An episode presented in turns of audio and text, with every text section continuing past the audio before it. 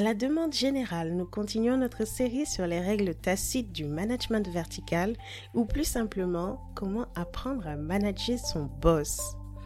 Après la tornade et le micromanager, place au caméléon et à l'empereur. Le caméléon a été classé deuxième parmi les catégories de boss difficiles et pour cause, c'est le patron qui ne donne pas de directives claires sur ce qu'il attend ou ce qu'il recherche.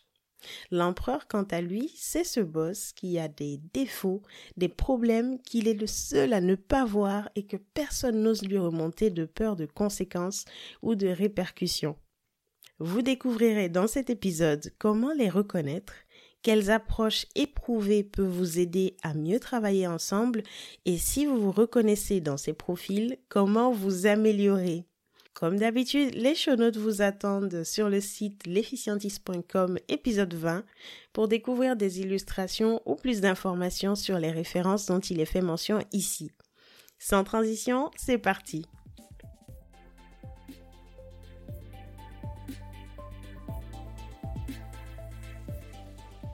Avant tout, replaçons le contexte.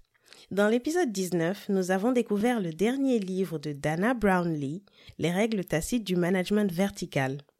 Parmi les six types de boss difficiles présentés par Dana, nous avons approché la tornade et le micromanager. Si vous ne l'avez pas encore écouté, il n'est pas trop tard. Finissez tranquillement cet épisode, puis retrouvez l'épisode 19 sur l'efficientiste.com ou partout où vous écoutez vos podcasts préférés. Aujourd'hui, on continue avec deux nouveaux types de patrons difficiles, de par leurs attitudes, leurs traits de personnalité, toujours avec l'objectif de trouver des clés pour travailler mieux ensemble. Il s'agit donc du caméléon et de l'empereur. Commençons par le caméléon. À la lecture du livre, la première chose que j'ai pensé, c'est qu'il est très facile d'entrer dans la peau du caméléon sans s'en rendre compte. Pourquoi? Eh bien parce que le caméléon, c'est celui qui change souvent d'avis. Il n'est pas clair sur ce qu'il attend de l'équipe, il n'est parfois pas clair avec ce qu'il recherche lui-même. Il va lancer des avis, des commentaires, parfois pas forcément très mûrs, et il va espérer que l'équipe comprenne son rêve et trouve le moyen de le réaliser. Pas étonnant qu'il soit arrivé deuxième dans les réponses à l'enquête de Dana, Beaucoup de managers se retrouvent à faire le caméléon à un moment ou à un autre devant la charge ou devant la pression. Le problème, c'est quand c'est systématique. Ça impacte négativement les résultats et le moral de l'équipe. Si vous avez affaire à un boss, à un manager ou à un client qui présente les symptômes du caméléon, voici deux techniques qui vont vous aider à mieux travailler ensemble. La première, Clarifiez régulièrement l'effort requis et les critères de succès pour les tâches ou les projets qu'il vous assigne. Rappelons-nous que le caméléon ne sait pas toujours ce qu'il veut. Alors devant une nouvelle idée qui va chambouler votre projet, plutôt que de paniquer et de vous énerver, posez des questions de clarification sur les objectifs, sur les attentes, sur les critères de succès. Fournissez le plus rapidement possible un échantillon de livrables. Ça permettra de factualiser et surtout de rectifier rapidement le tir s'il y a des éléments qui n'étaient pas compris. Enfin, faites une charte du projet. C'est un peu un livrable type dans le monde de la gestion de projet qui va rappeler les sponsors, les objectifs, les bénéficiaires, le périmètre du projet et les critères de satisfaction. En général, la charte du projet est signée par les parties prenantes du projet, y compris par le manager lui-même. Ça permet de créer un niveau d'engagement qui rendra plus difficile le fait de revenir sur des choses qui ont été dites au début. Une autre technique, c'est d'identifier les déclencheurs, les sujets brûlants qui font réagir votre manager. Il existe toujours un truc, souvent inavoué, mais qui est l'objectif final, ou en tout cas ce que veut votre manager par-dessus tout. Par exemple, ça peut être le fait d'impressionner leur propre manager ou de garder un client important. À vous de trouver cet élément en posant des questions, en observant attentivement les réactions, et une fois que vous avez mis le doigt dessus, incluez ce sujet dans votre discours en suivant la logique Qu'est-ce que tu y gagnes? Je vous mets dans les show notes un exemple de conversation type entre un employé et son boss caméléon pour illustrer ce que ça pourrait donner d'appliquer cette technique. Vous vous reconnaissez dans ce tableau du manager caméléon? Faites le quiz. Est-ce que vous changez le périmètre de travail pendant le projet? Est-ce que vous réalisez à la fin d'une tâche que le contexte, le périmètre ou le format n'était pas clair Est-ce que vous avez du mal à répondre à des questions sur une tâche que vous avez vous-même assignée? Est-ce que vous vous trouvez en désaccord avec un employé sur le fait que le projet ou la tâche était réussi ou non?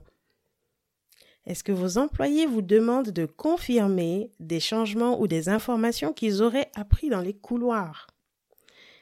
Enfin, est-ce que vos employés sont confus sur vos objectifs, vos priorités ou vos intérêts? Si la réponse était oui à la majorité de ces questions, je suis navré, mais vous êtes un caméléon. Vite, révisez votre posture. Quelques éléments qui peuvent vous aider à le faire. Anticipez les questions sur le périmètre, les objectifs ou les priorités. Définissez un système de management du changement pour les projets de plus grande envergure et surtout soumettez-vous vous-même à ce système. Parlez régulièrement avec vos équipes pour prioriser les tâches et clarifier les points d'ombre et d'incertitude. Ça n'a l'air de rien comme ça, mais ça peut tout changer à la situation. À présent, place à l'empereur. C'est mon type de patron difficile préféré. mais à la lecture seulement, parce que travailler avec, c'est une autre affaire. Et pour cause, c'est certainement le plus difficile à gérer. Pour bien comprendre la métaphore de l'empereur, il faut connaître le conte pour enfants Les habits neufs de l'empereur. En résumé, un empereur, plutôt imbu de sa personne et égocentrique, euh, souhaitait se faire faire un vêtement, mais pas n'importe quel vêtement. Le vêtement le plus extraordinaire qu'on ait jamais vu. Le vêtement qui le placerait au-dessus de tout le monde, de tous les autres empereurs de toute la planète. C'est le genre d'empereur à qui on ne pouvait pas forcément faire de feedback, sinon on pouvait y perdre sa tête.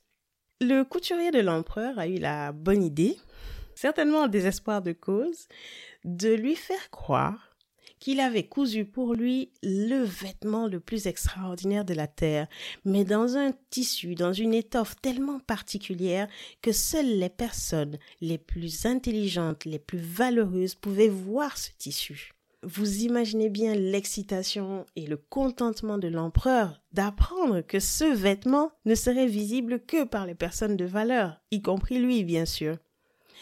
Problème, lorsque ce vêtement a été présenté à l'empereur, celui-ci ne voyait rien. Ah, Sachant que ce tissu ne doit être visible que par les personnes les plus intelligentes, les plus valeureuses du royaume, le fait que l'empereur ne voit rien était un petit problème. Mais bien sûr, l'empereur ne pouvait pas le dire, il ne pouvait pas l'avouer. Alors, il a fait croire qu'il voyait le tissu.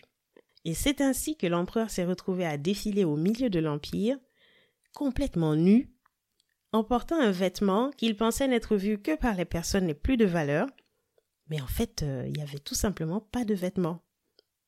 Vous avez compris le topo?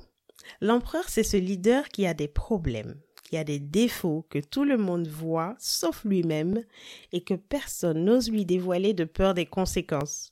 Inutile de préciser que ça développe une culture de la peur au sein de l'organisation, ça fait naître des clics, et ça impacte négativement les projets. L'un des principaux problèmes ici, c'est le manque de prise de conscience, parce qu'évidemment, personne ne veut porter la mauvaise nouvelle.